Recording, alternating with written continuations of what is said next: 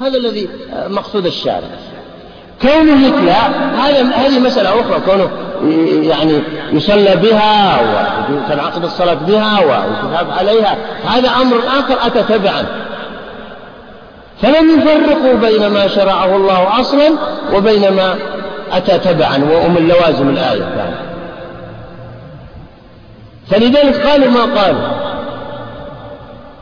فرفع الأصل وهو تعلق بالمكلفة هذه وجعلت أربع عشر وعشر وبقي اللازم واتبع. هذا لا مانع ولا ولا في تناقض ترى. ولا في اقتضاء آه، مفسدة.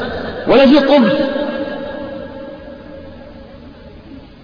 لأن هذا فيه تكليف ومشقة سنة كاملة. ومنع المصنع عن هذه المرأة. فرفعه الله عنه. كذلك إبقاء الآية فيه مصلحة للعباد. وهو تكثير الأجر ولكل على كل حرف عشر حسنات.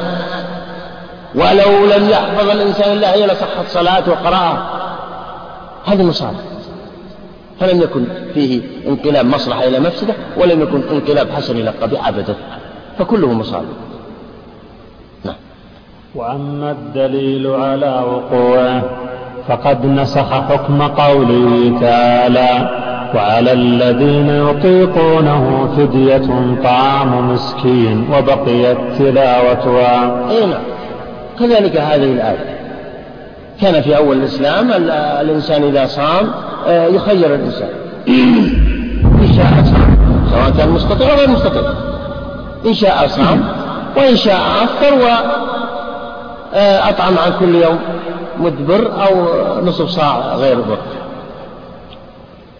ما في مانع. فنسخت هذه الآية. فنسخت هذه على رأي الجمهور طبعا. أما على رأي ابن عباس ما نسخت هذا.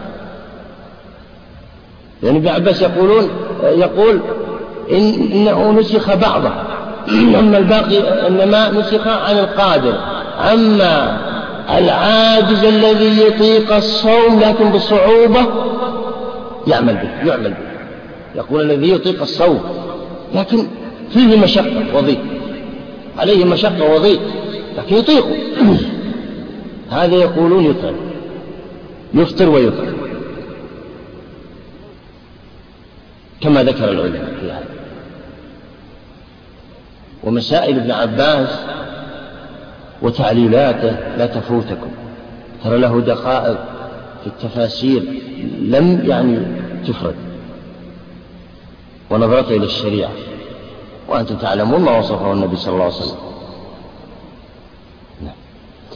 نعم. حبر الأمة ودعا له بعلم التأويل فهو له دقائق ومعرفة للمقاصد الشرعية.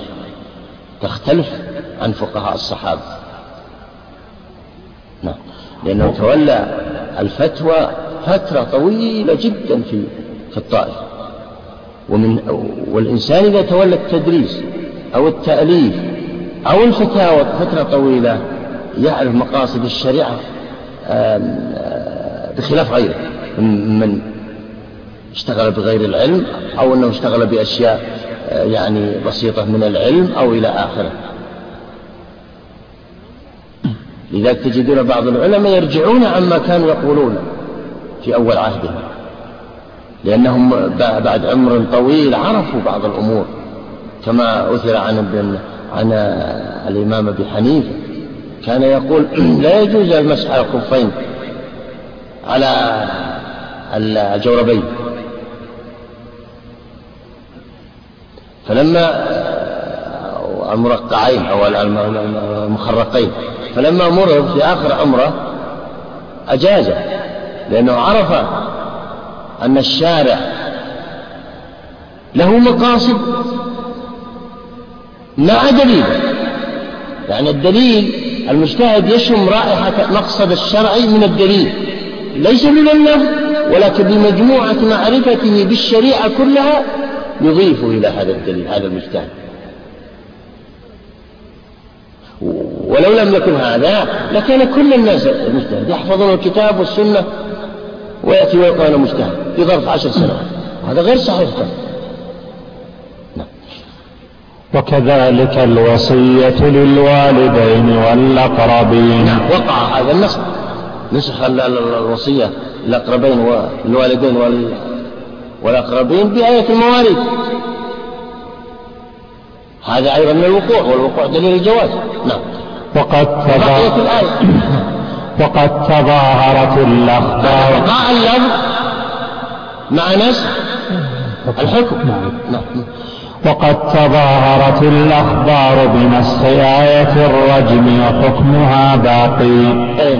هذا أيضا بالعكس. بقاء الحكم مع نسخ اللفظ. بقاء الحكم مع نسخ اللفظ. وقرأ عمر بن الخطاب رضي الله عنه هذه الآية على مجمع من الصحابة.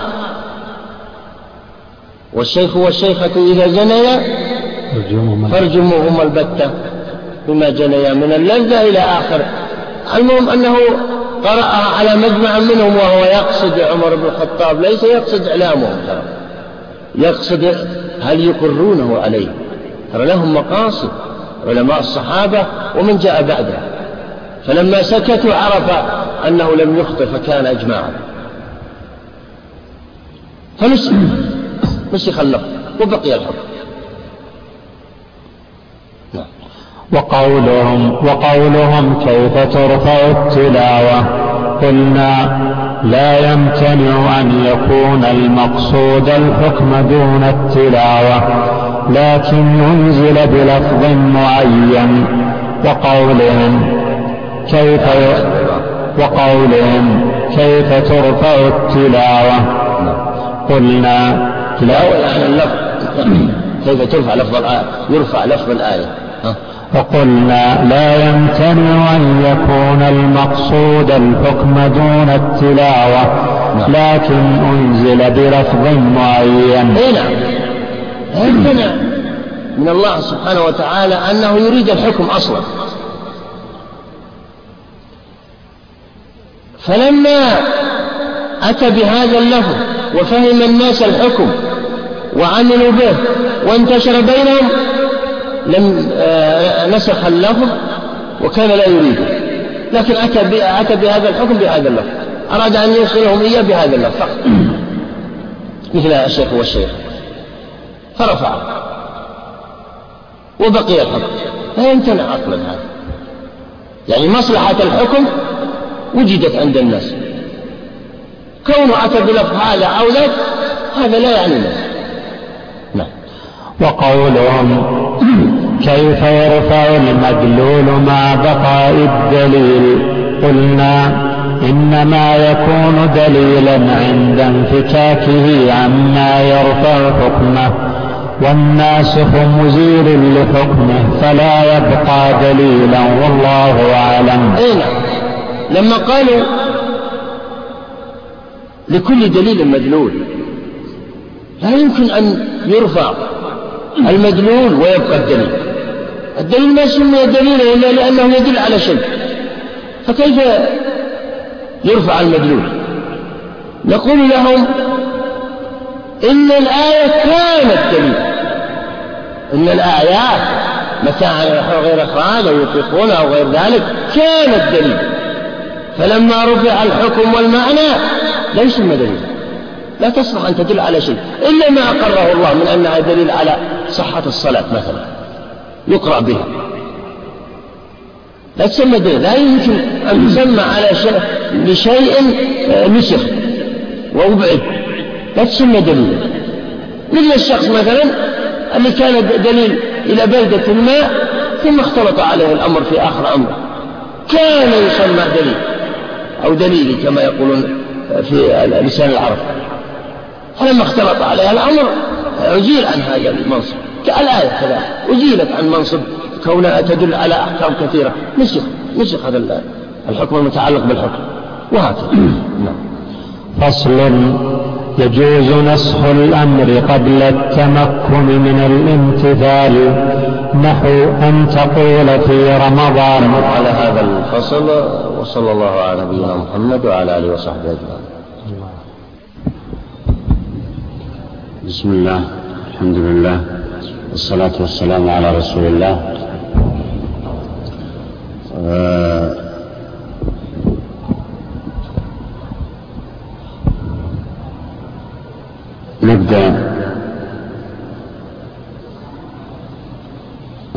من المكان الذي وقفنا عليه شيخ. بسم الله الرحمن الرحيم. الحمد لله رب العالمين والصلاة والسلام على رسول الله وعلى آله وأصحابه أجمعين. اللهم اغفر لنا ولشيخنا وللحاضرين برحمتك يا أرحم الراحمين. أما بعد قال الإمام ابن قدامة رحمه الله تعالى في كتابه الروضة فصل يجوز نسخ الأمر قبل التمكن من الامتثال. نحو أن تقول في رمضان حجوا في هذه السنة. وتقول قبل يوم عرفة لا تحجوا. نعم. هذه المسألة قد سبقت الإشارة إليها وهي من مقاصد الاختبار والامتحان من الله عز وجل. كما قلنا من الأدلة العقلية على جواز النسخ هو الاختبار والامتحان فقط. دون القصد إلى الامتثال. فإن الشارع يأتي بالحكم وينزله ويأمر به ثم قبيل الامتثال ينسخه ليرى المخلص الممتثل المطيع آه أنه سيمتثل وأنه أتى بأسباب الامتثال وجهزها. أما غير المطيع فإنه لا يجهز شيء ولا يأتي بأسباب الامتثال فهذا كتب له الأجر وإن لم يفعل وهذا كتب عليه الإثم لأنه لم يأتمر ولم يمتثل لهذا الأمر لأن الأمر يحتاج إلى مقدمة وأسباب هذا لم يأتي بها أو ببعضها وهذه المسألة في هذا الشأن. يجوز نسخ الفعل قبل الامتثال. كان يأتي الشارع ويأمر بشيء ويأمر بالحج في رمضان. وقبيل شهر الحج ينسخ هذا الأمر. هذا جائز لا لا مانع من ذلك. ف فهذا ال ال الأمر ورد قبل الامتثال. فهو يجوز وإن لم يقصد به. طبعا القدرية أو المعتزلة كما يسميها بعضهم وقفوا أمام هذا موقفا الحقيقة صلبة وهو يقصد وهم يقصدون في ذلك عقيدة من عقائدهم. وسنرى ماذا يقولون. نعم. وأنكرت المعتزلة ذلك. وأنكرت المعتزلة ذلك لأنه يفضي إلى أن يكون الشيء الواحد. إلا المعتزلة أنكرت ذلك قالوا لا يجوز نسخ الشيء قبل امتثاله لا بد من امتثاله ثم ينسخ. واستدلوا بدليلين عامين أولهما. وأنكرت المعتزلة ذلك لأنه يفضي إلى أن يكون الشيء الواحد على وجه واحد مأمورا منهيا حسنا قبيحا مصلحة مفسدة. نعم. ولأن الأمر والنهي كلام الله. هذا الدليل الأول. وهو أنهم يقولون إنه إذا أمر الشارع بأمر ثم نسخه قبل امتثاله الأمر دليل على حسنه لأن الله يقولون ويقول الجمهور أيضا أن الله لا يأمر بشيء إلا لأنه حسن. والنسخ معنى أنه نهى عنه يدل على القبح لأن الله لا ينهى عن شيء إلا إذا كان قبيحا. فكيف يأمر الله عز وجل بشيء؟ وينهى عنه في وقت واحد هذا تناقض. لا يمكن أن يكون الشيء الواحد قبيحا وحسنا في آن واحد. فلا بد من الامتثال ثم بعد ذلك ينسب. أما قبل الامتثال فهذا في وقت واحد في آن واحد في حالة واحدة. لا يمكن أن يكون قبيحا وحسنا في وقت واحد. هذا متناقض. أو فيه مصلحة وفيه مفسدة في وقت واحد. يقولون يؤدي ذلك إلى التناقض في أوامر الشرع والشارع ونظرا لكون الشارع لا يتناقض أمره إلى النمفي هذا كله. حتى ننزه الله عز وجل عن التناقض. هذا مقصد مقصدهم في هذا الدليل. هذا الدليل الأول. نعم. ولأن الأمر والنهي كلام الله وهو عندكم قديم فكيف يأمر بالشيء وينهى عنه في وقت واحد؟ إيه نعم. يقول أن أن الله عز وجل لما خلق الخلق أو قبل أن يخلقهم كتب كل ما سيحصل لهؤلاء الخلق من أول ما وجدوا إلى قيام الساعة. إذن الأمر قديم بهذا في كل شيء. في المفاسد والمصالح وما سيطرأ على فلان وفلان مكتوب. فكيف يأمر بالشيء ثم ينهى عنه؟ مع أنه مكتوب في الأمر لماذا لم ينهى عنه؟ أو لماذا, لا لماذا أمر به أصلا؟ فهذا لا يمكن أن نضيف إلى الله عز وجل الذي كتب مقادير كل شيء. قبل خلق الخلق. هذا لا يمكن أن نضيفه إلى الله. هذا يمكن أن يكون للمكلفين المخلوقين يأمر اليوم بشيء ثم ينهى عنه غدا لأنه رأى أن يكون أن الأمر أنه تسرع في الأمر. لكن الله لا ننسب إليه هذا. هذا كلام المعتزلة. نعم. وقد ذكرنا وجه جوازه عقلا. لاحظوا ترى هذان الدليلان منطلقان من قاعدة عندهم وهي التحسين والتقبيح العقليين. ومن قاعدة أخرى وهي الواجب على الله الأصلح قاعدة عندهم عند المعتزلة. يقولون الواجب على الله الأصلح بمعنى لا يأمر بشيء وينهى وينهى عنه. هذا فيه مفاسد على المكلفين والله عز وجل لا يأتي منهم مفاسد. ولا يقع في كلامه تناقض وانطلاقا من هاتين القاعدتين قالوا ما قالوا تنزيها. تنزيها لله عز وجل من أن ينسب إليه التناقض آه، ينسب إلى الله التناقض وعدم اتحاد الأوامر أو النواهي. فلذلك قالوا ما قالوا.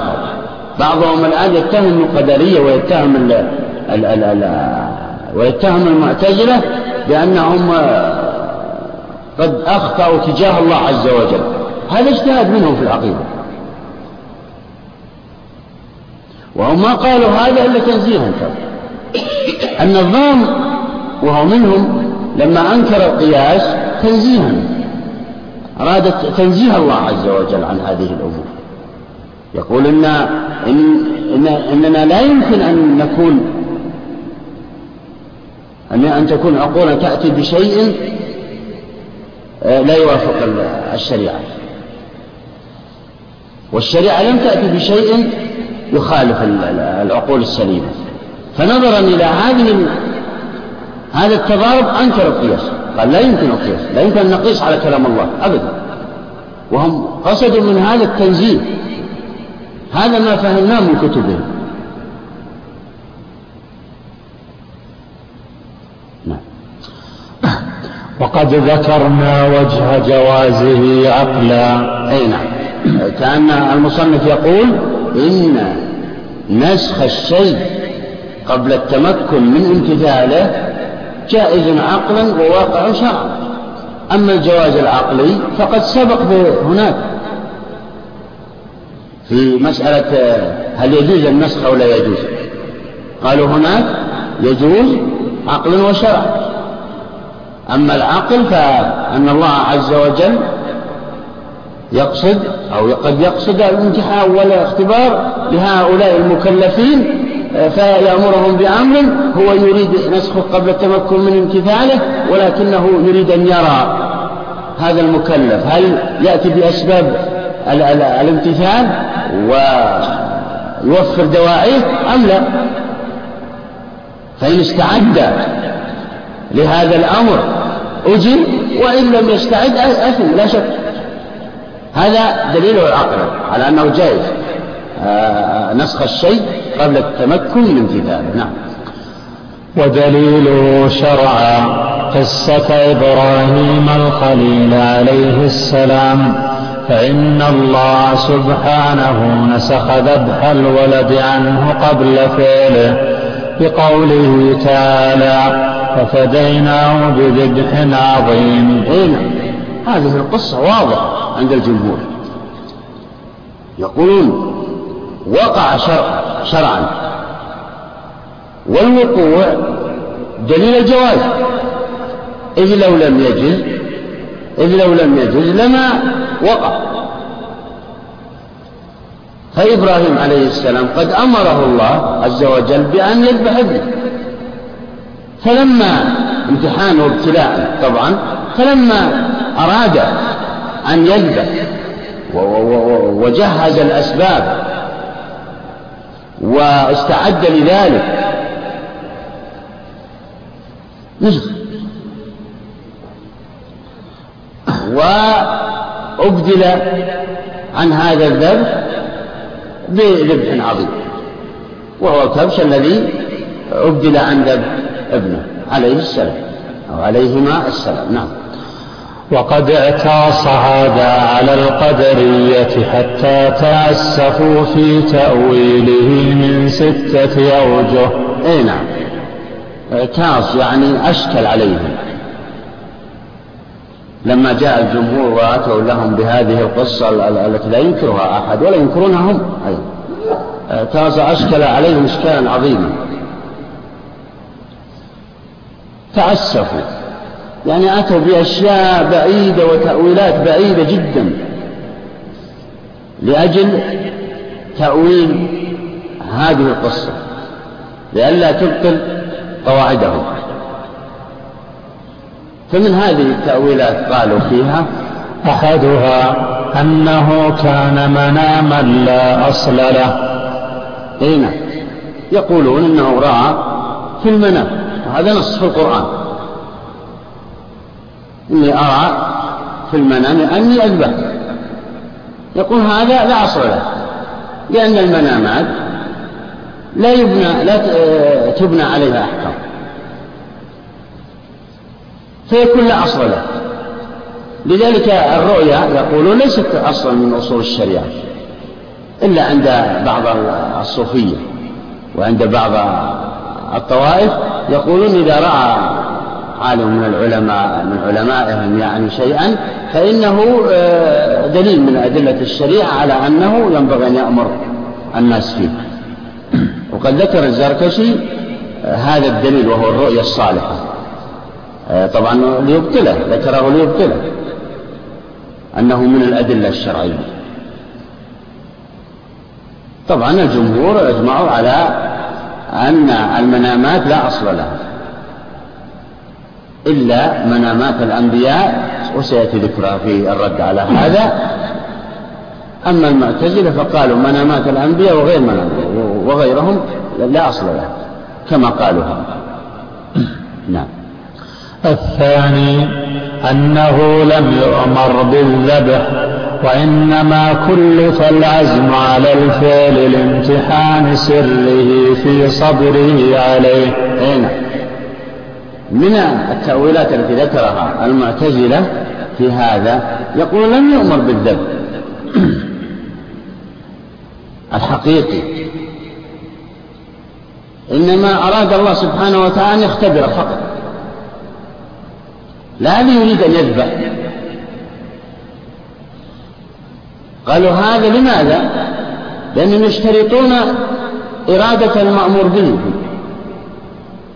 يشترطون إرادة وقوع المأمور به بمعنى أن الآمر ينبغي أن يريد وقوع المأمور به. وهذا مخالف لرأي الجمهور كما سيأتينا في الأمر. الجمهور يقولون إن الشخص لو لم يرد أن يقع المأمور به فإن صيغته إذا جاءت على صيغة الأمر تسمى أمرا حقيقيا. نعم. الثالث أنه لم ينسخ لكن قلب الله عنقه نحاسا فانقطع التكليف عنه لتعذره لا للنسخ. هنا يقولون لا نسلم. أن هذه القصة دليل على آه، النسخ قبل التمكن من الفعل. لا نسلم ذلك. فقد ذبح. وأشغل السكين ولكن عجز أن يقطع عنقه. لأن الله قلب عنقه عنق ابنه حديدا أو نحاسا فعجز أن يقطع رأسه. وبعد ذلك لما عجز آه نسخه الله. إذا النسخ وقع بعد الامتثال.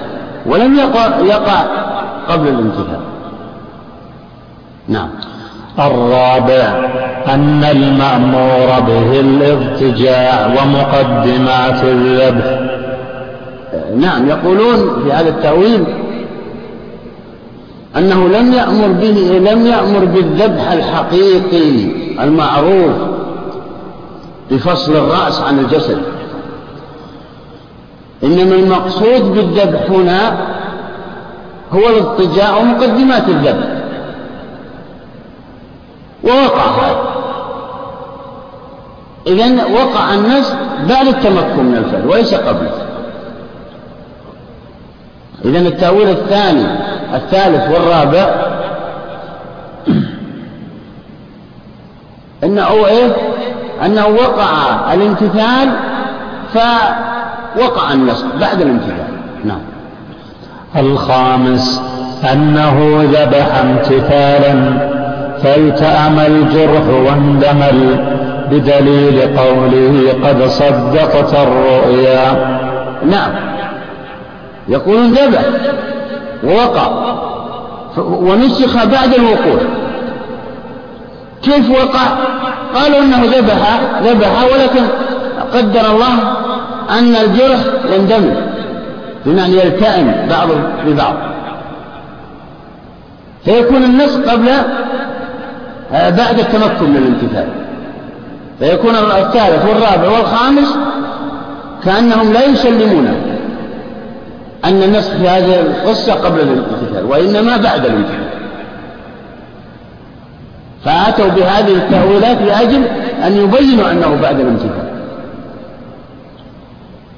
نعم السادس أنه إنما أخبر أنه استدلوا بهذه الآية قد صدقت الرؤيا. استدلوا بقد صدقت الرؤيا معنى أنك فعلت. آه، لأنك قد صدقت قد فعلت. واندمل لكن الجرح اندمل. آه، آه، التأم. نعم. السادس أنه إنما أخبر أنه يؤمر به في المستقبل فإن لفظ فإن لفظه لفظ الاستقبال لا لفظ الماضي. أي نعم. من التأويلات أنهم يقولون أصلا لم يأتي إبراهيم عليه السلام الأمر بالذبح إنما قال إني أرى في المنام أني أرى في المستقبل. لم يقل رأيت إنما قال إني أرى. وهذا للمستقبل. فلم يأتي الأمر أصلا. لذلك أصلا لم يقع نسخ لأنه لم يأتي الأمر بالشيء المنسوخ. يقول. أما لو قال رأيت في المنام معناه في الماضي وأمر. لكنه قال إني أرى. أني أذبح. فلم يأتي أصلا الشيء الذي يستحق النسخ حتى الآن يقول فلذلك لا صحة لقولكم أن هذه القصة تصلح للاستدلال بها على جواز نسخ الشيء قبل التمكن من امتثاله. هذا كلام. نعم. والجواب من وجهين.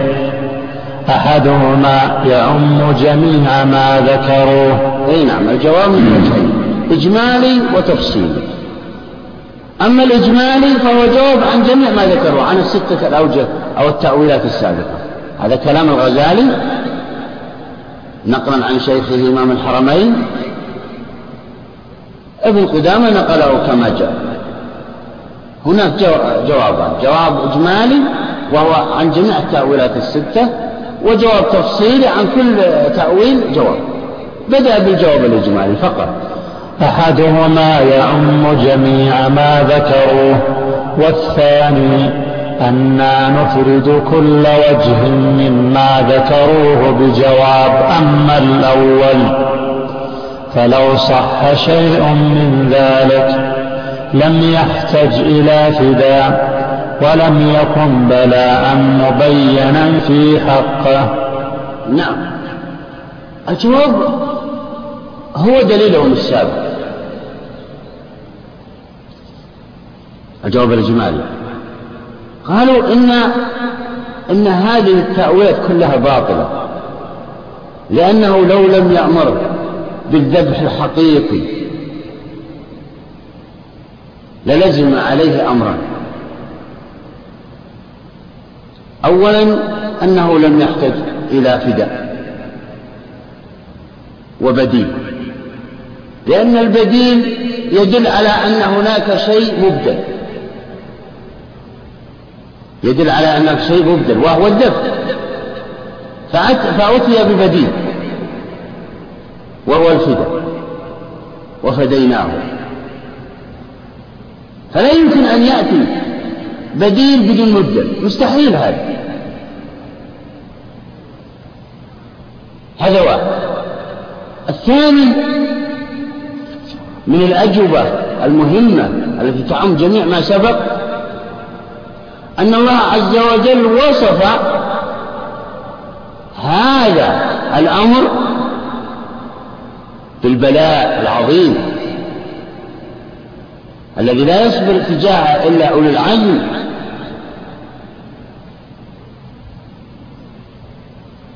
فهو عظيم فوصفه بهذا الوصف يدل على أن المأمور به هو الذبح الحقيقي. الإنسان لا يستطيع أن يذبح الآخرين بدون ذنب. فكيف بذبح ابنه بدون ذنب؟ ولا يعلم لماذا أمر بذبحه ما سبب ذلك؟ فهذا هو البلاء الامتحان والاختبار العظيم الذي يفترق فيه الناس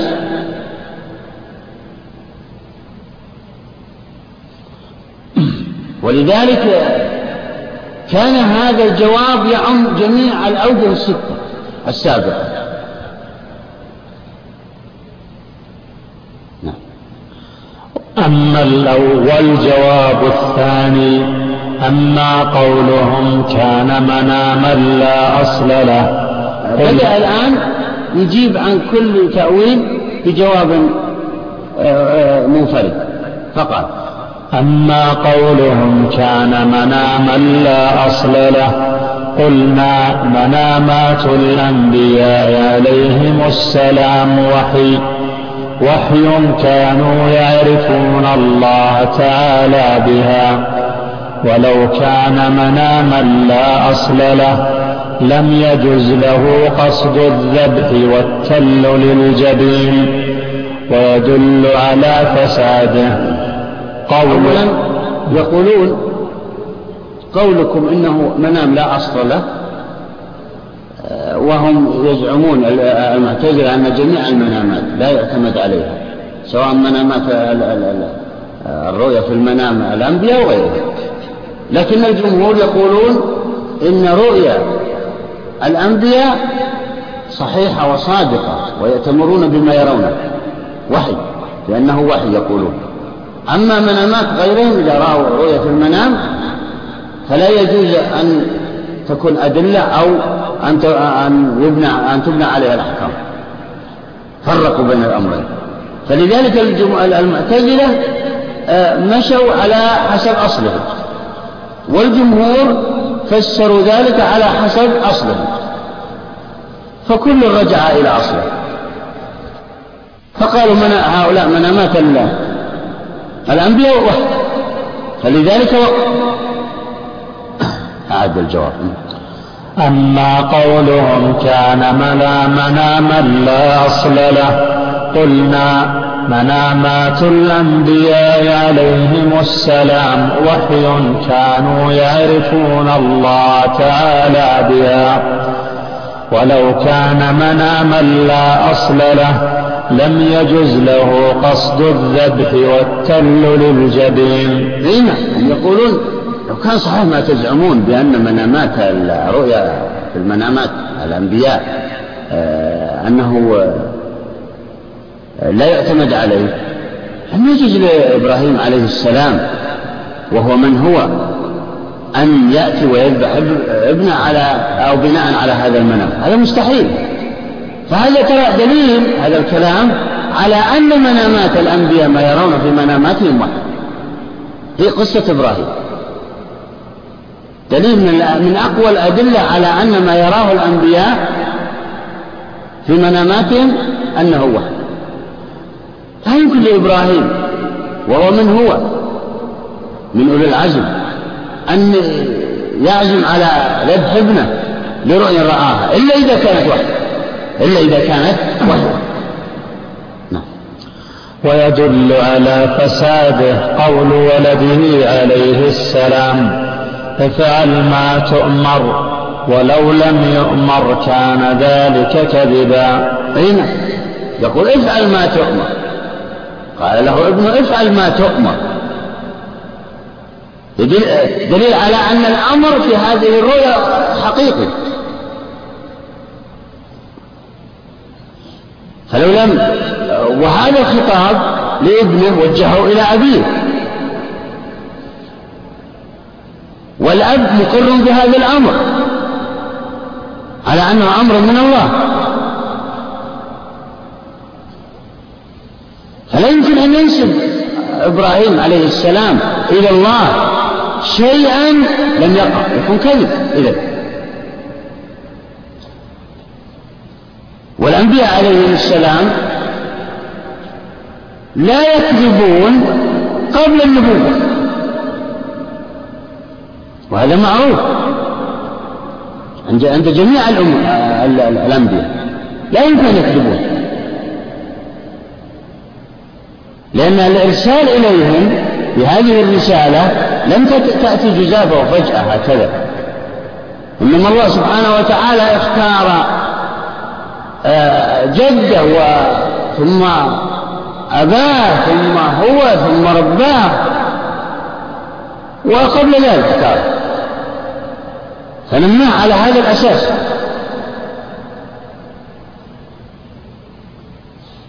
نعم.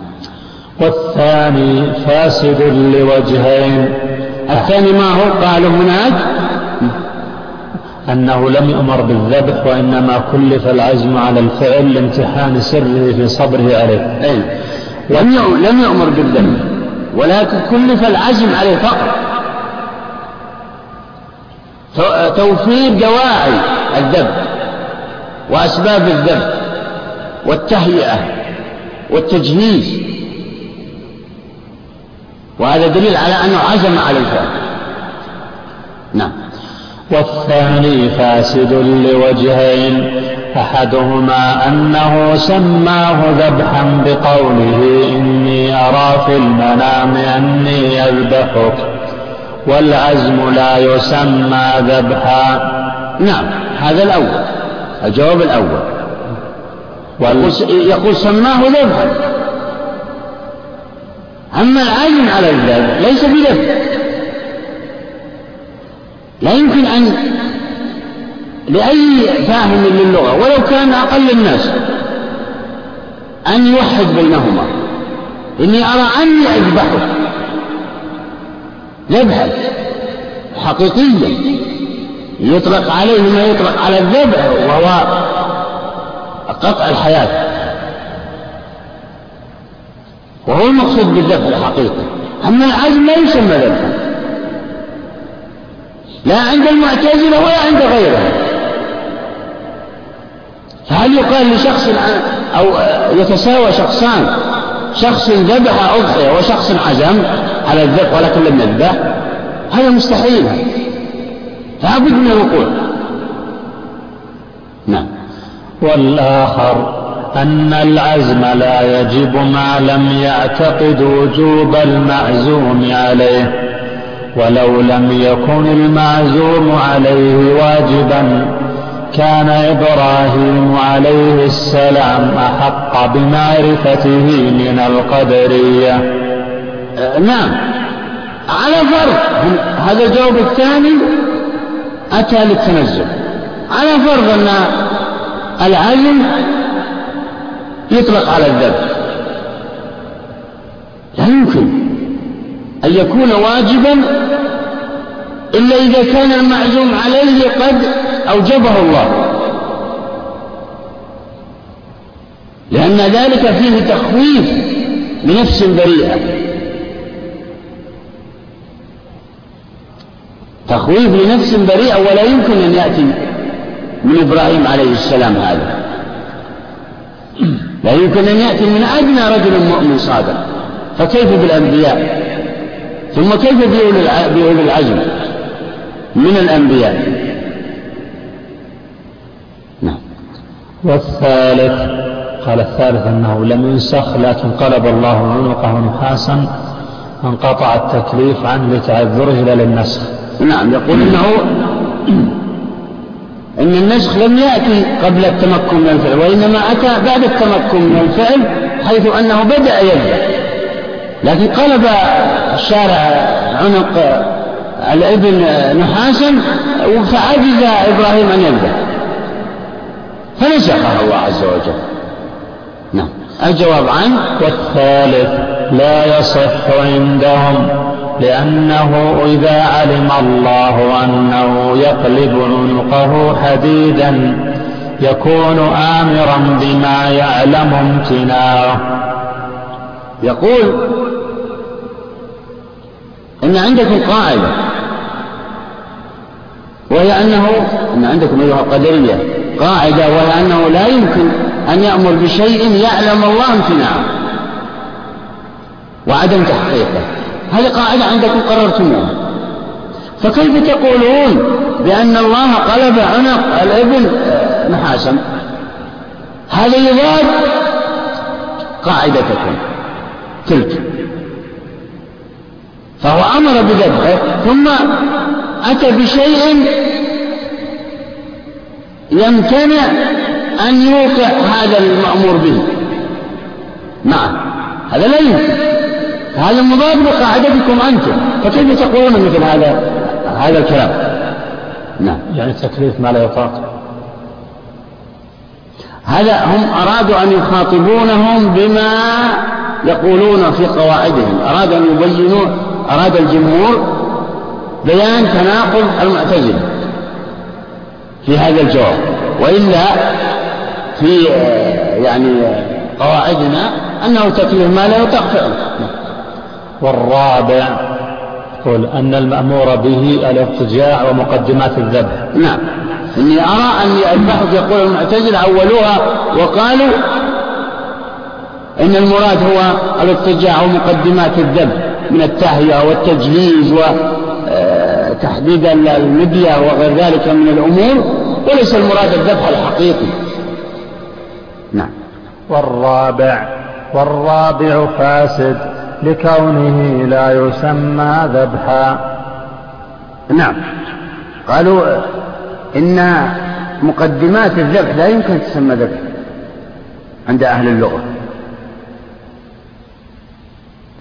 عند أهل اللغة. لا يمكن. الشخص الذي يجهز المدية ويجهز حالات الذبح إلى آخره ولا يذبح يسمى ذابحا هذا لا يمكن أن يقره. لا عقل ولا دين ولا عرف. نعم. والخامس أنه ذبح امتثالا فالتام الجرح واندمل بدليل قوله قد صدقت الرؤيا. أين نعم. يعني يقول أنه أوقع الشيء. فنسخ بعد وقوع أو بعد التمكن من الفعل وليس قبله. أنه ذبح وقطع ولكن التأم الجرح. والخامس بدليل قوله صدقت الرؤيا. فالتصديق أنه قطع ونفذ ما صدق به. والخامس فاسد إذ لو صح لكان من آياته الظاهرة فلا يترك نقله ولم ينقل وإنما هو من اختراع القدرية. أي نعم هو لو كان حدث ما حدث وهو أنه ذبح واندمل والتأم الجرح هذه آية عظيمة. لكن لم تنقل حتى في قصص ال ال ال الإسرائيليات كما يقولون. ما ما نقل هذا. ولكنه من التأويل القدرية الذي لم يعلم به أحد. وهذه التأويلات كثيرة عند عند أهل الأهواء. ومعنى قوله قد صدقت الرؤيا أي عملت عمل مصدق والتصديق غير التحقيق. هنا. عملت عمل مصدق. لما جهزت كل آلات الذبح والمقدمات والاضطجاع وغير ذلك من مقدمات الذبح عمل عمل مصدق. لكن التصديق غير التحقيق. فالتصديق أنت صدقت وآمنت وغير ذلك. لكن التحقيق هو الإيقاع والامتثال. ففرق بينهما. فلم يقع. وإنما صدق وجهز كل ما يلزم للذبح لكن نظرا لتصديقه للأمر. لكن لم يقع. لم يحقق الأمر. ففرق بينهما. نعم. السادس أنه إنما أخبر أنه يؤمر به في المستقبل فإن لفظة فإن لفظه لفظ الاستقبال لا لفظ الماضي. أين نعم.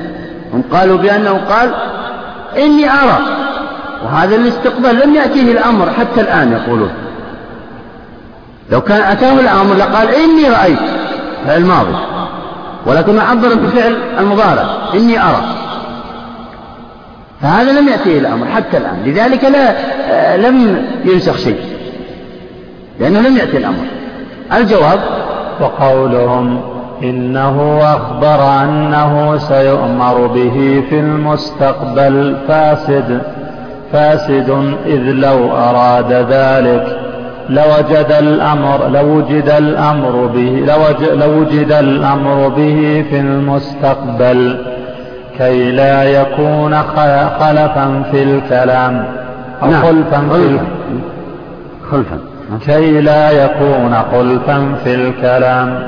نعم. بمعنى أنه لو قال إني أرى. المقصود بكلمة أرى يعني رأيت عند الجمهور كما سيأتي تفسيرها الآن وبعض الاستشهادات لها. فلو كان كما تقولون إن معناها إني سأرى أو سأؤمر فيما بعد لأتى شيء آخر بعد ذلك ولكنه لم يأتي. فإن قلنا بقولكم هذا معناه أننا اتهمنا إبراهيم أو اتهمنا الله بالكذب وهذا لا يمكن وهذا مستحيل.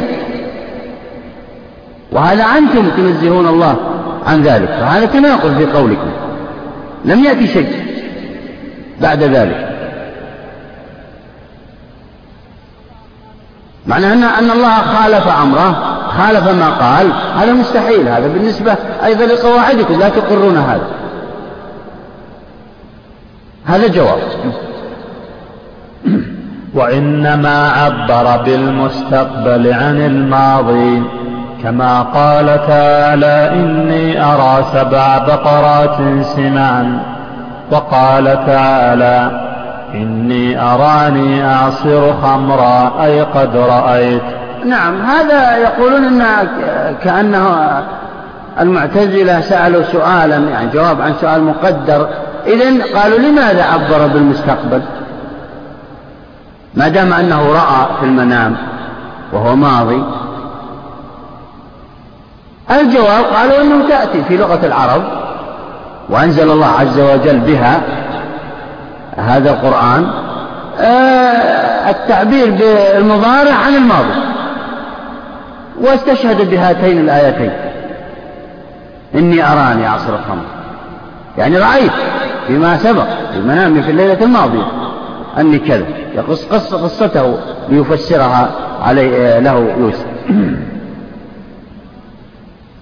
و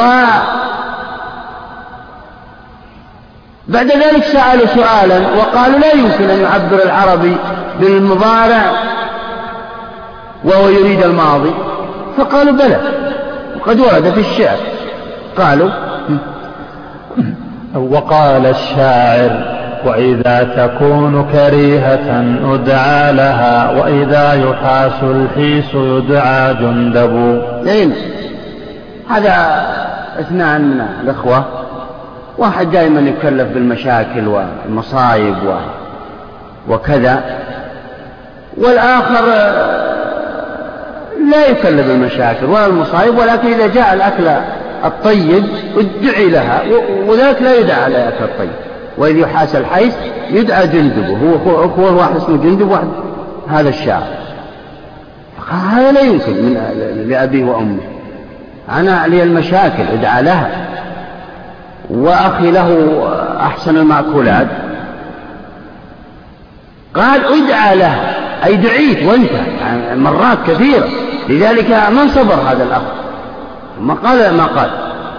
فهذا يقول ورد في لغة العرب أن العربي يعبر بالمضارع ويقصد به الماضي؟ وهذا من سعة اللغة العربية. لذلك تجدون حروف المعاني من وإلى ومع وعلى وإلى آخره تكفي بعضها عن بعض. وهذا من سعة اللغة العربية. لذلك لا يمكن ترجمة القرآن حرفيا. إنما يجوز ترجمة القرآن معنويا آه، بشروط أيضا. نعم. وقولهم كذلك لا يمكن أن يروي اتفق العلماء على أنه لا يمكن للشخص الذي ليس بفقيه أن يأتي أو لغوي أن يأتي ويروي الحديث بالمعنى. وإنما قال الجمهور يجوز رواية الحديث بالمعنى للفقيه فقط. لأنه قد يأتي تأتي بعض الحروف تؤدي آه، بعضها عن بعض ويأتي هذا الشخص ويروي بالمعنى ويلغي دلالة حرف من الحروف. ثم يقلب المعنى هذا الش... هذا الجمهور لما أجابوا بهذا البيت يستدلون به على أن اللغة العربية مملوءة ببيان أن بعض الحروف أو بعض الألفاظ تكفي عن بعض. وهذا لا لذلك تجدون لما اشترط العلماء أو وضعوا شروطا لبلوغ درجة الاجتهاد قالوا يجب على الذي يريد أن يبلغ درجة الاجتهاد في الشريعة أن يكون بالغا درجة الاجتهاد في اللغة العربية. لأنه لا يمكن أن يأتي أو أن يفهم دلالة هذا الحرف أو هذه اللفظة أو هذه الجملة إلا إذا كان بالغا درجة الاجتهاد في اللغة العربية. وهذا هو القول الصحيح. لأن القرآن والسنة أتيا بلغة العرب الفصيحة. لا يمكن لأي شخص أن يحفظهما ويزعم بأنه بلغ درجة الاجتهاد. هذا مستحيل. نعم. وقولهم إنه يفضي إلى أن يكون الشيء مأمورا منهيا. هذا دليلهم الأول الإجمالي على عدم جواز نسخ الشيء قبل التمكن من امتثاله. فقالوا إن نسخ الشيء قبل التمكن من امتثاله يفضي إلى التناقض وهو كون الشيء في حال واحد وفي آن واحد قبيحا حسنا مصلحة مفسدة. الجواب عن ذلك؟ فلا. وقولهم إنه يفضي إلى أن يكون الشيء مأمورا منهيا فلا يمتنع أن يكون مأمورا من وجه منهيا عنه من وجه آخر. كما يؤمر بالصلاة مع الطهارة وينهى عنها مع الحدث. كذا ها هنا. نعم. يقولون إن الجمهور يقولون يجوز ذلك. لا مانع منه. أن يأمر الشارع بالشيء وينهى عنه. فيقول الشارع إن المكلم منهي عن الصلاة ومأمور بها. ممكن هذا. ولا مانع. منهي عن الصلاة أن يصلي بدون طهارة؟ فلو صلى الإنسان ويعتقد أنها صلاة بدون طهارة؟ هذا يأتم لأنه متلاعب بالشرع. ومأمور بها بالحدث بعد الطهارة. هذا لا لا مانع من ذلك. والشارع في هذا في الناس الشيء قبل التمكن من امتثال أمر به في وقت فلما حصل المقصود نهى عنه. وهو العزم و وإيجاد مقدمات الذبح وحصول الامتحان والابتلاء لإبراهيم عليه السلام. نعم. كذا ها هنا. يجوز أن يجعل بقاء حكمه شرطا في الأمر. فيقال افعل ما أمرناك به إن لم يزل حكم أمرنا إن لم يزل إن لم يزل. حكم أمرنا عنك بالنهي. نعم. ما في مانع. كما أن الشارع يقول للمكلف أنت مأمور بالصلاة بشرط أن تقدم عليها الطهارة ولم يقل هذا الشارع ولكن فهمنا من الشريعة هكذا.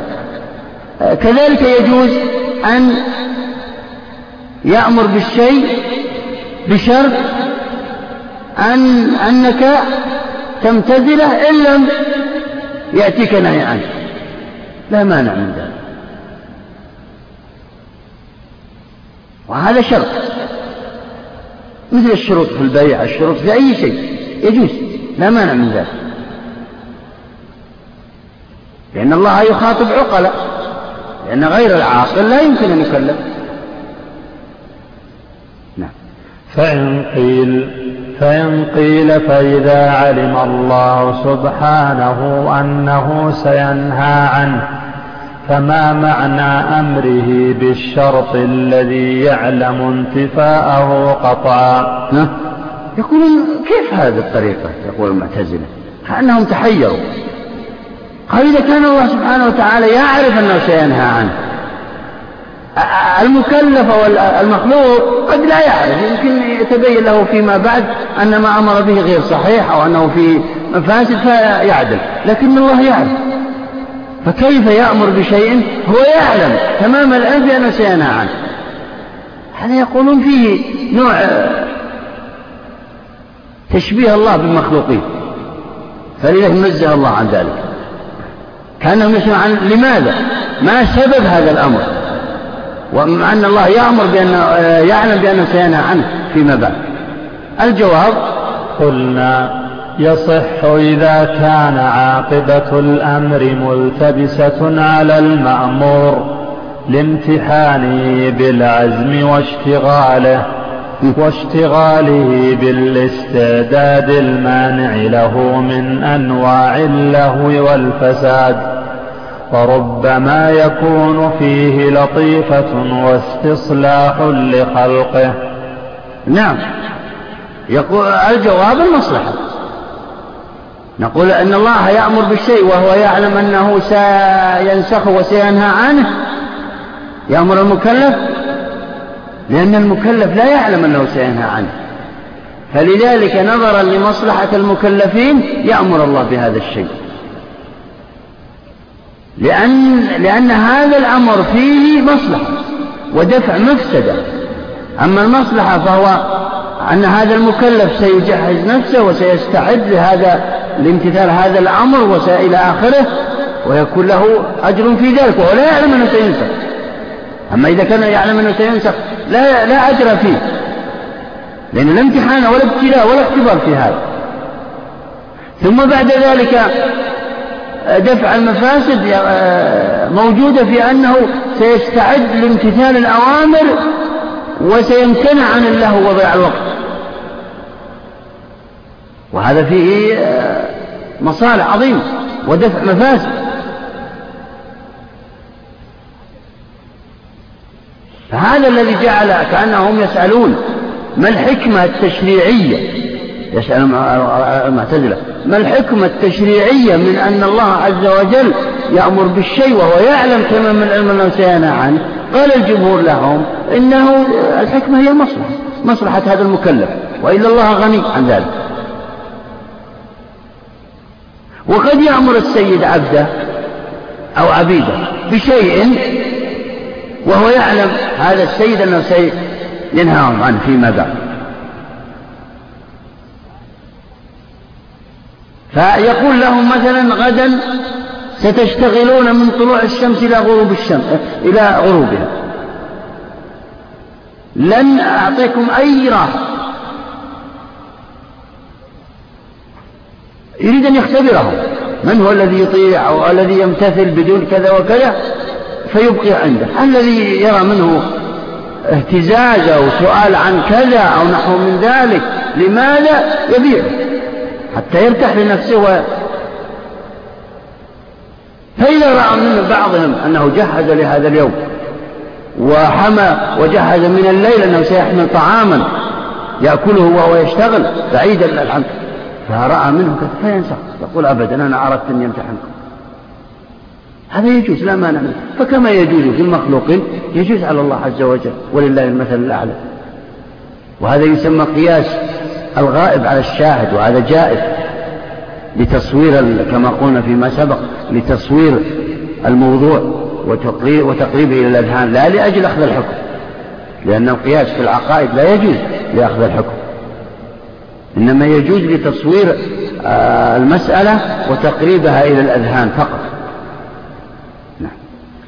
ولهذا جوزوا الوعد والوعيد بالشرط من العالم بعاقبة الأمور فقالوا يجوز أن يعد الله سبحانه على الطاعة ثوابا بشرط عدم ما يحبطها وعلى المعصية عقابا بشرط عدم ما يكفرها من التوبة والله سبحانه عالم بعاقبة أمره.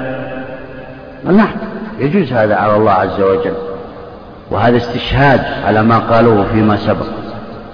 أن الله سبحانه وتعالى يأمر, يأمر بالأوامر وكل شرع ترى لما أمر نزل الوحي كان الصحابة رضوان الله عليهم. يعملون بالعمل وهم يتوقعون أنه سينسخ لكن لا ينقطعون عن العمل. لا ينقطع حتى ينزل الناسخ ويثبت ويرويها النبي صلى الله عليه وسلم. كأنهم يعملون ويقولون قال الله لنا هذا اعملوا بهذا الأمر بشرط ألا يأتيكم ما ينسخ وما ينهى عنه كأنهم يقولون هذا الكلام وكل الشريعة هكذا أثناء نزول الوحي لكن لا يجوز لنا أن نقول مثل هذا الكلام بعد وفاة النبي صلى الله عليه وسلم. فكل الشريعة على الشرط ترى هذا. نعم. جواب ثان أنه يجوز أن يكون الشيء مأمورا منهيا في حالين. إذ ليس المأمور حسنا في عينه لوصف هو عليه لوصف هو عليه قبل الأمر به ولا المأمور مرادا ليتناقض ذلك. نعم هذا الجواب عن إيه عن دليلهم العام السابق. يقولون إن الأمر بالشيء ثم النهي عنه قبل التمكن من الامتثال. هذا يجعل الشيء مأمورا به منهيا عنه حسنا قبيحا في آن واحد.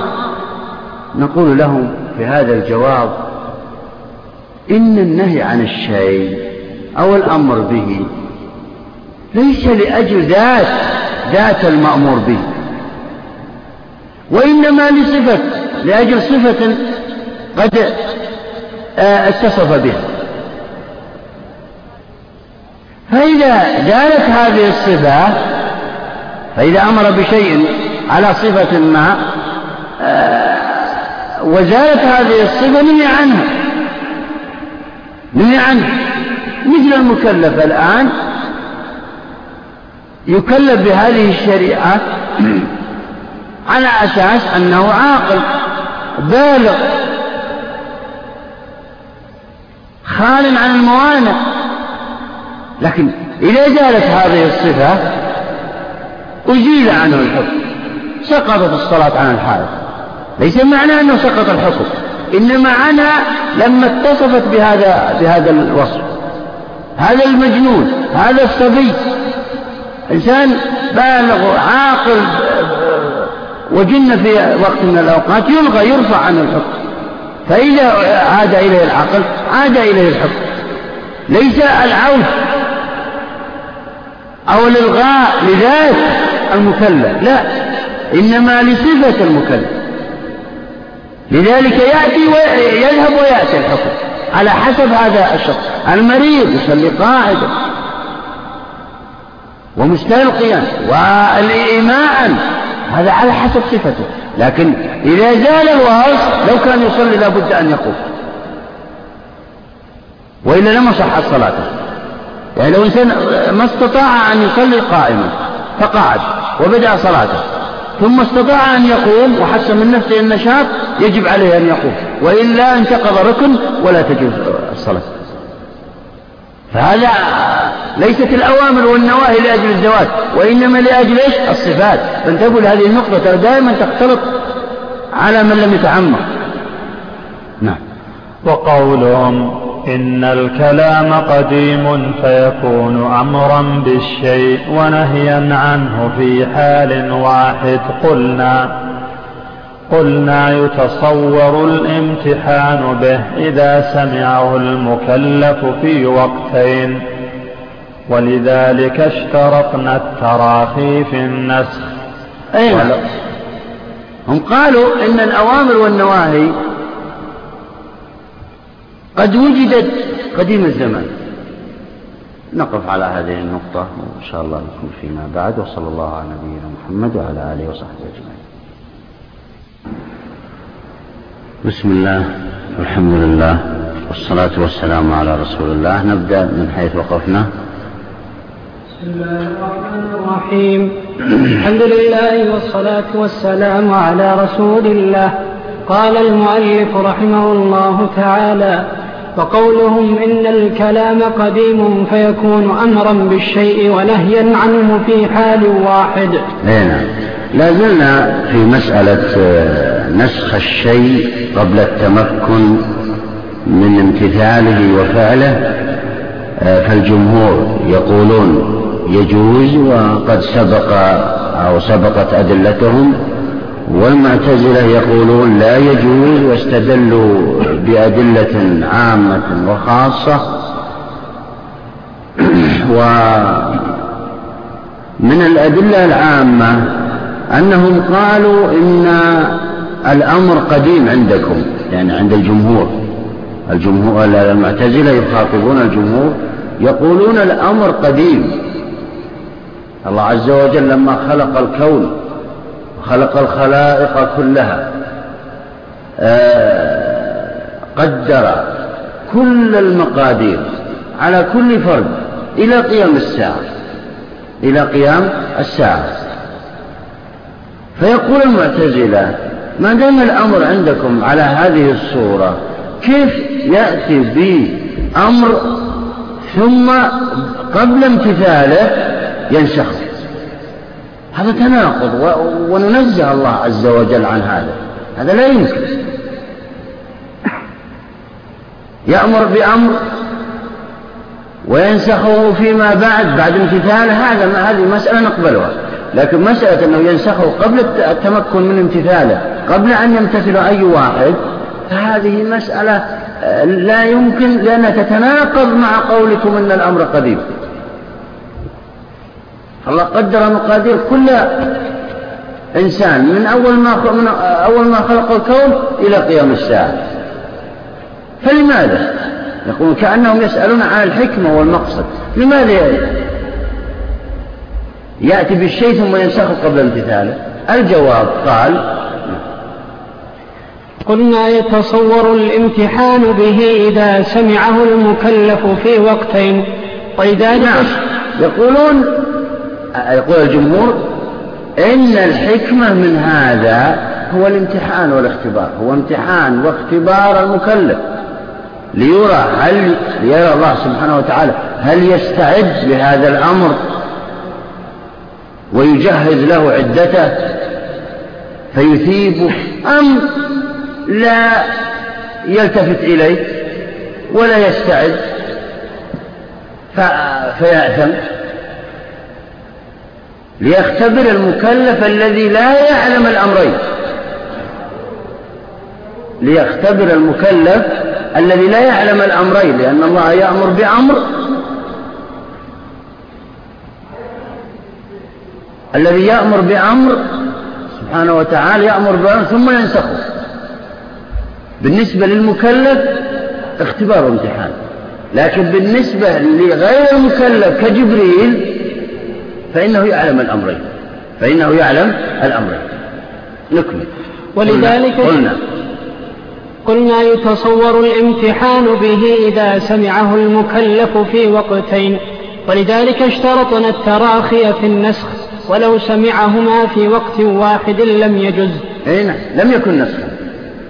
لو سمع المكلف الناسخ والمنسوخ في آن واحد دون اشتراط التأخير الذي اشترطناه في حقيقة الناس لم يكن نسخا. كان تخصيصا. لذلك اشترطنا التأخير للامتحان والاختبار حتى يعمل بهذا الشيء ثم ينسخ فيما بعد. فأما جبريل فيجوز أن يسمعهما في وقت واحد ويؤمر بتبليغ الأمة في وقتين. أي نعم. بحيث أنه غير مكلف جبريل.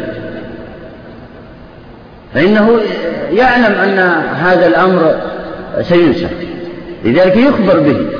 فيعطيهم ما أمره الله به بالتعجيل بيأمره ثم بعد ذلك يعطيهم ما أمره الله به بالتأخير. نعم. لكونه غير داخل تحت التكليف. نعم. فيأمرهم بمسح لكونه الضمير يعود إلى جبريل. نعم. فيأمرهم بمسالمة الكفار مطلقا وباستقبال بيت المقدس ثم ينهاهم عنه بعد ذلك والله أعلم. يعني يأمرهم بمسالمة الكفار وهو أن الله عز وجل لم يأمر المكلفين بقتال أو بالجهاد في أول الإسلام. ثم بعد ذلك يأمرهم بالجهاد. مع أن الأمرين نزلا في وقت واحد عند لجبريل. وهو المكلف بالوحي يعني وإنزاله على الرسل لكن المكلف لا يعلم. الرسول صلى الله عليه وسلم و وأصحابه ومن نزل بهم وأمة محمد كلها لا تعلم شيء. فلم يكن يعلمون أن الجهاد سيفرض أحيانا وسيندب إليه. أبدا. إنما الأمر الأول هو أنه إيه؟ أنه آه مسالمة بدون قتال. دعوة إلى الله بدون قتال. كذلك استقبال القبلة. أمروا باستقبال بيت المقدس أمره النبي صلى الله عليه وسلم وبعد ذلك بستة أشهر أمروا باستقبال الكعبة. جبريل يعلم هذا لكن الرسول صلى الله عليه وسلم لا يعلم. وغير من المكلفين. فهذا اختبار وامتحان يقول الجمهور للمعتزلة. اختبار وامتحان لهم للمكلفين. نعم. فصل والزيادة على النص ليست بنسخ وهي على ثلاث مراتب. طبعا المسألة آه، الخلاف فيها الخلاف فيها لفظي. لا يوجد له ثمرة في الفقه. إنما هو تقعيد وتقعيد القواعد في الشريعة مطلوب. أيضا يستفاد من هذه المسألة. يعني قد يقول قائل لماذا توجد في أصول الفقه؟ نعم يستفاد منها معرفة مقاصد الشريعة. نعم معرفة مقاصد الشريعة. ومعرفة مقاصد الأوامر والنواهي والخطابات الواردة في الكتاب والسنة فلا بد أن يعرف الإنسان هذا وإلا إذا لم يعرف طالب العلم هذه الأمور آه، يغلبه الفساق والكفار إذا حاجهم أو أحاجوه. نعم. المرتبة الأولى ألا تتعلق نعم.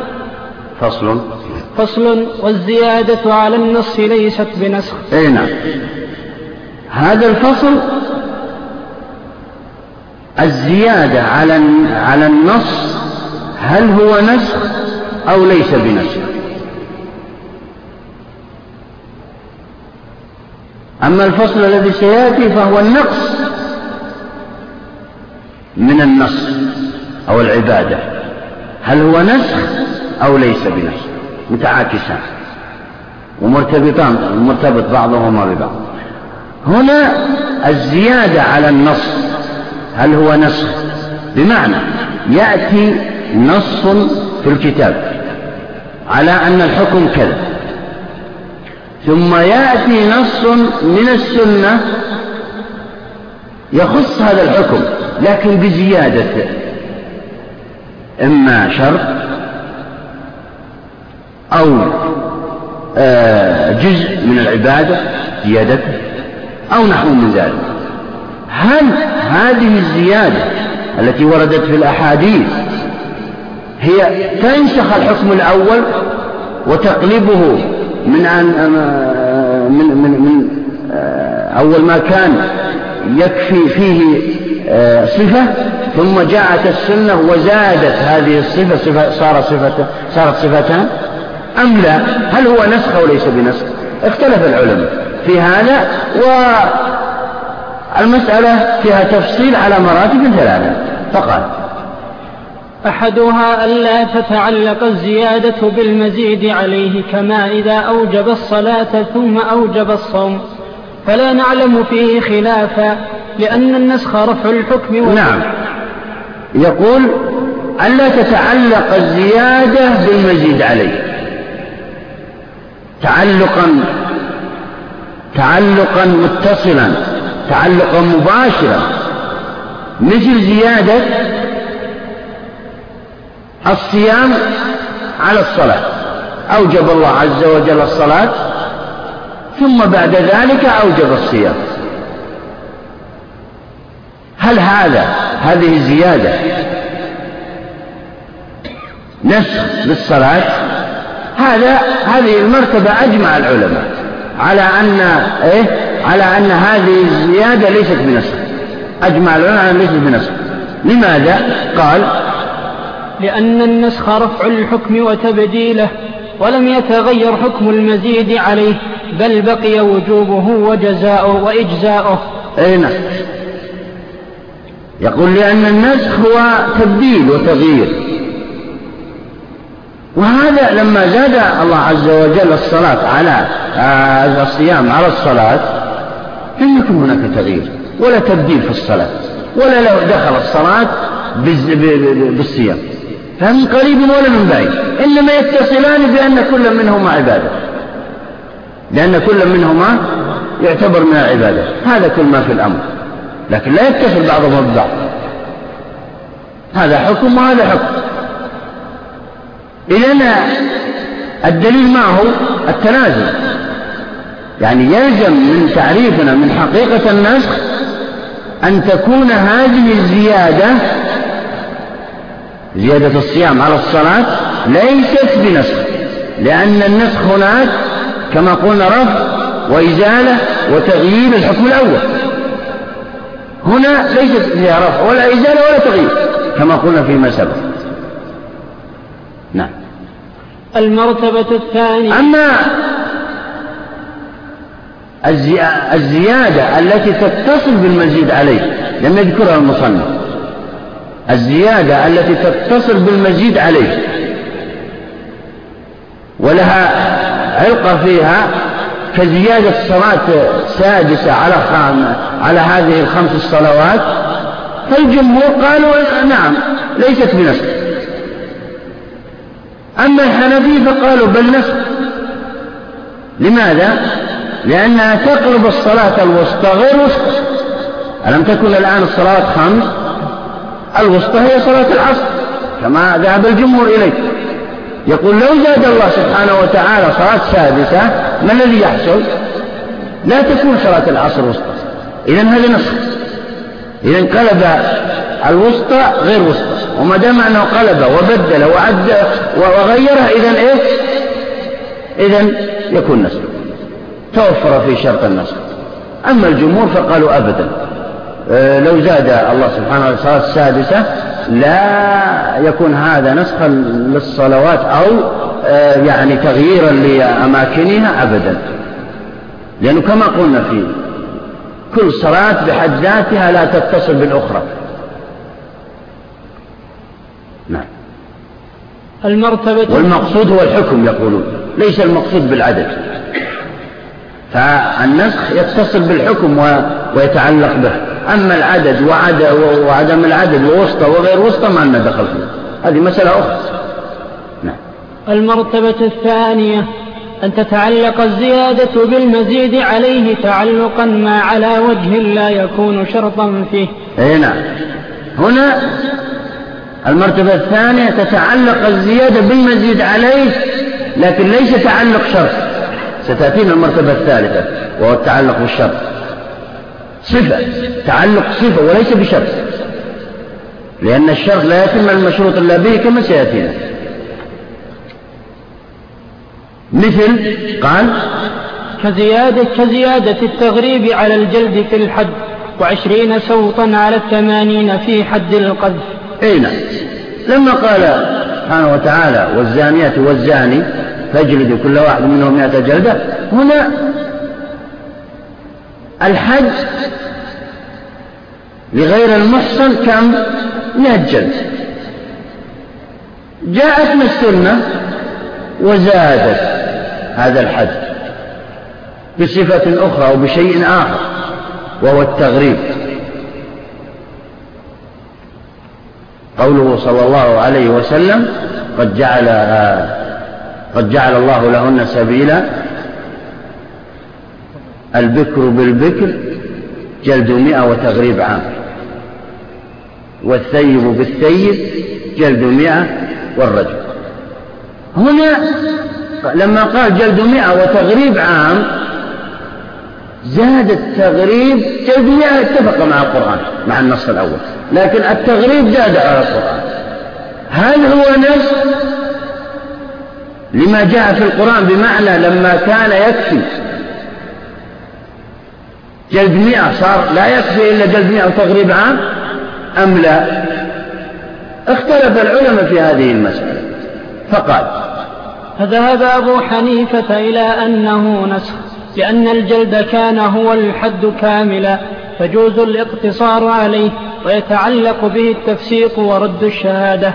وقد ارتفعت هذه الأحكام بالزيادة. نعم نعم. يقول أبو حنيفة وجمهور الحنفية إن هذا نسخ لماذا كان نسخ قال لأنه غير الحكم الأول. كان الحكم الأول يكفي فيه جلد مئة. لكن لما جاء الحديث كأنه قال لا يكفي جلد مئة غير الحكم الأول. جلد مئة وتغريب عام. فكان الأول جلد مئة لما ورد في القرآن رتب عليه رد الشهادة ورتب رتب عليه التفسير ويقتصر عليه. ويكفي. مئة لما جاء التغريق قالوا آه كأنه قلب الحكم الأول. لا يكفي مئة ولا يفسر ولا ترد شهادته إلا إذا جلد وغرد إلا إذا جلد وغرد فهنا غير الحكم الأول. نعم غير الحكم الأول. هذا كلام من؟ أبو حنيفة ومن معه اقرأ قول أبو حنيفة مرة أخرى. فذهب أبو حنيفة إلى أنه نسخ لأن الجلد كان هو الحد كاملا. لأن الجلد كان الحد كامل. لا لم يزد عليه. لما جاءت الزيادة غيرت هذا الكمال. قالوا لا أن الحد الجلد مئة. ناقص وليس بكامل. إذا غير. وعدل وبدل فهذا هو النسخ يقول. فلا يمكن أن يكمل إلا بالتقريب. كذلك كان في حكم آخر وهو يجوز الاقتصار عليه على الجلد. ثم لما جاءت الزيادة وهو التغريب قال لا يجوز الاقتصار على الجلد فقط بل لا بد من التغريب. ثم كان يحكم على الشخص برد الشهادة والتفسير. جاء وغير هذه الأحكام. هذه أحكام أربعة يقول أبو حنيفة ومن معه آه، غيروا هذا النسخ هذا الحديث. إذا إذا النسخ إذا الزيادة نسخ لما جاء في القرآن. وغيره وانطبقت عليه حقيقة النسخ. نعم. لأن الجلد كان هو الحد كاملا يجوز الاقتصار عليه ويتعلق به التفسيق ورد الشهادة. فقد ارتفعت هذه الأحكام بالزيادة. نعم. ارتفعت. والنسخ والرفض. كأنه يقول دليل التلازم هنا. يلزم من آه، رفع هذه الزيادة للأحكام الأربعة السابقة التي قلناها وكررناها يلزم أنها تنسخه. نسخ. يعني هذه حقيقة النسخ. نعم. ولنا أن النسخ هو رفع حكم الخطاب وحكم نعم الآن يقول ابن قدامة مذهب الجمهور أن الزيادة في هذه المرتبة ليست بنسخ مثل المرتبة الأولى ولا فرق. ما هو دليله؟ قال.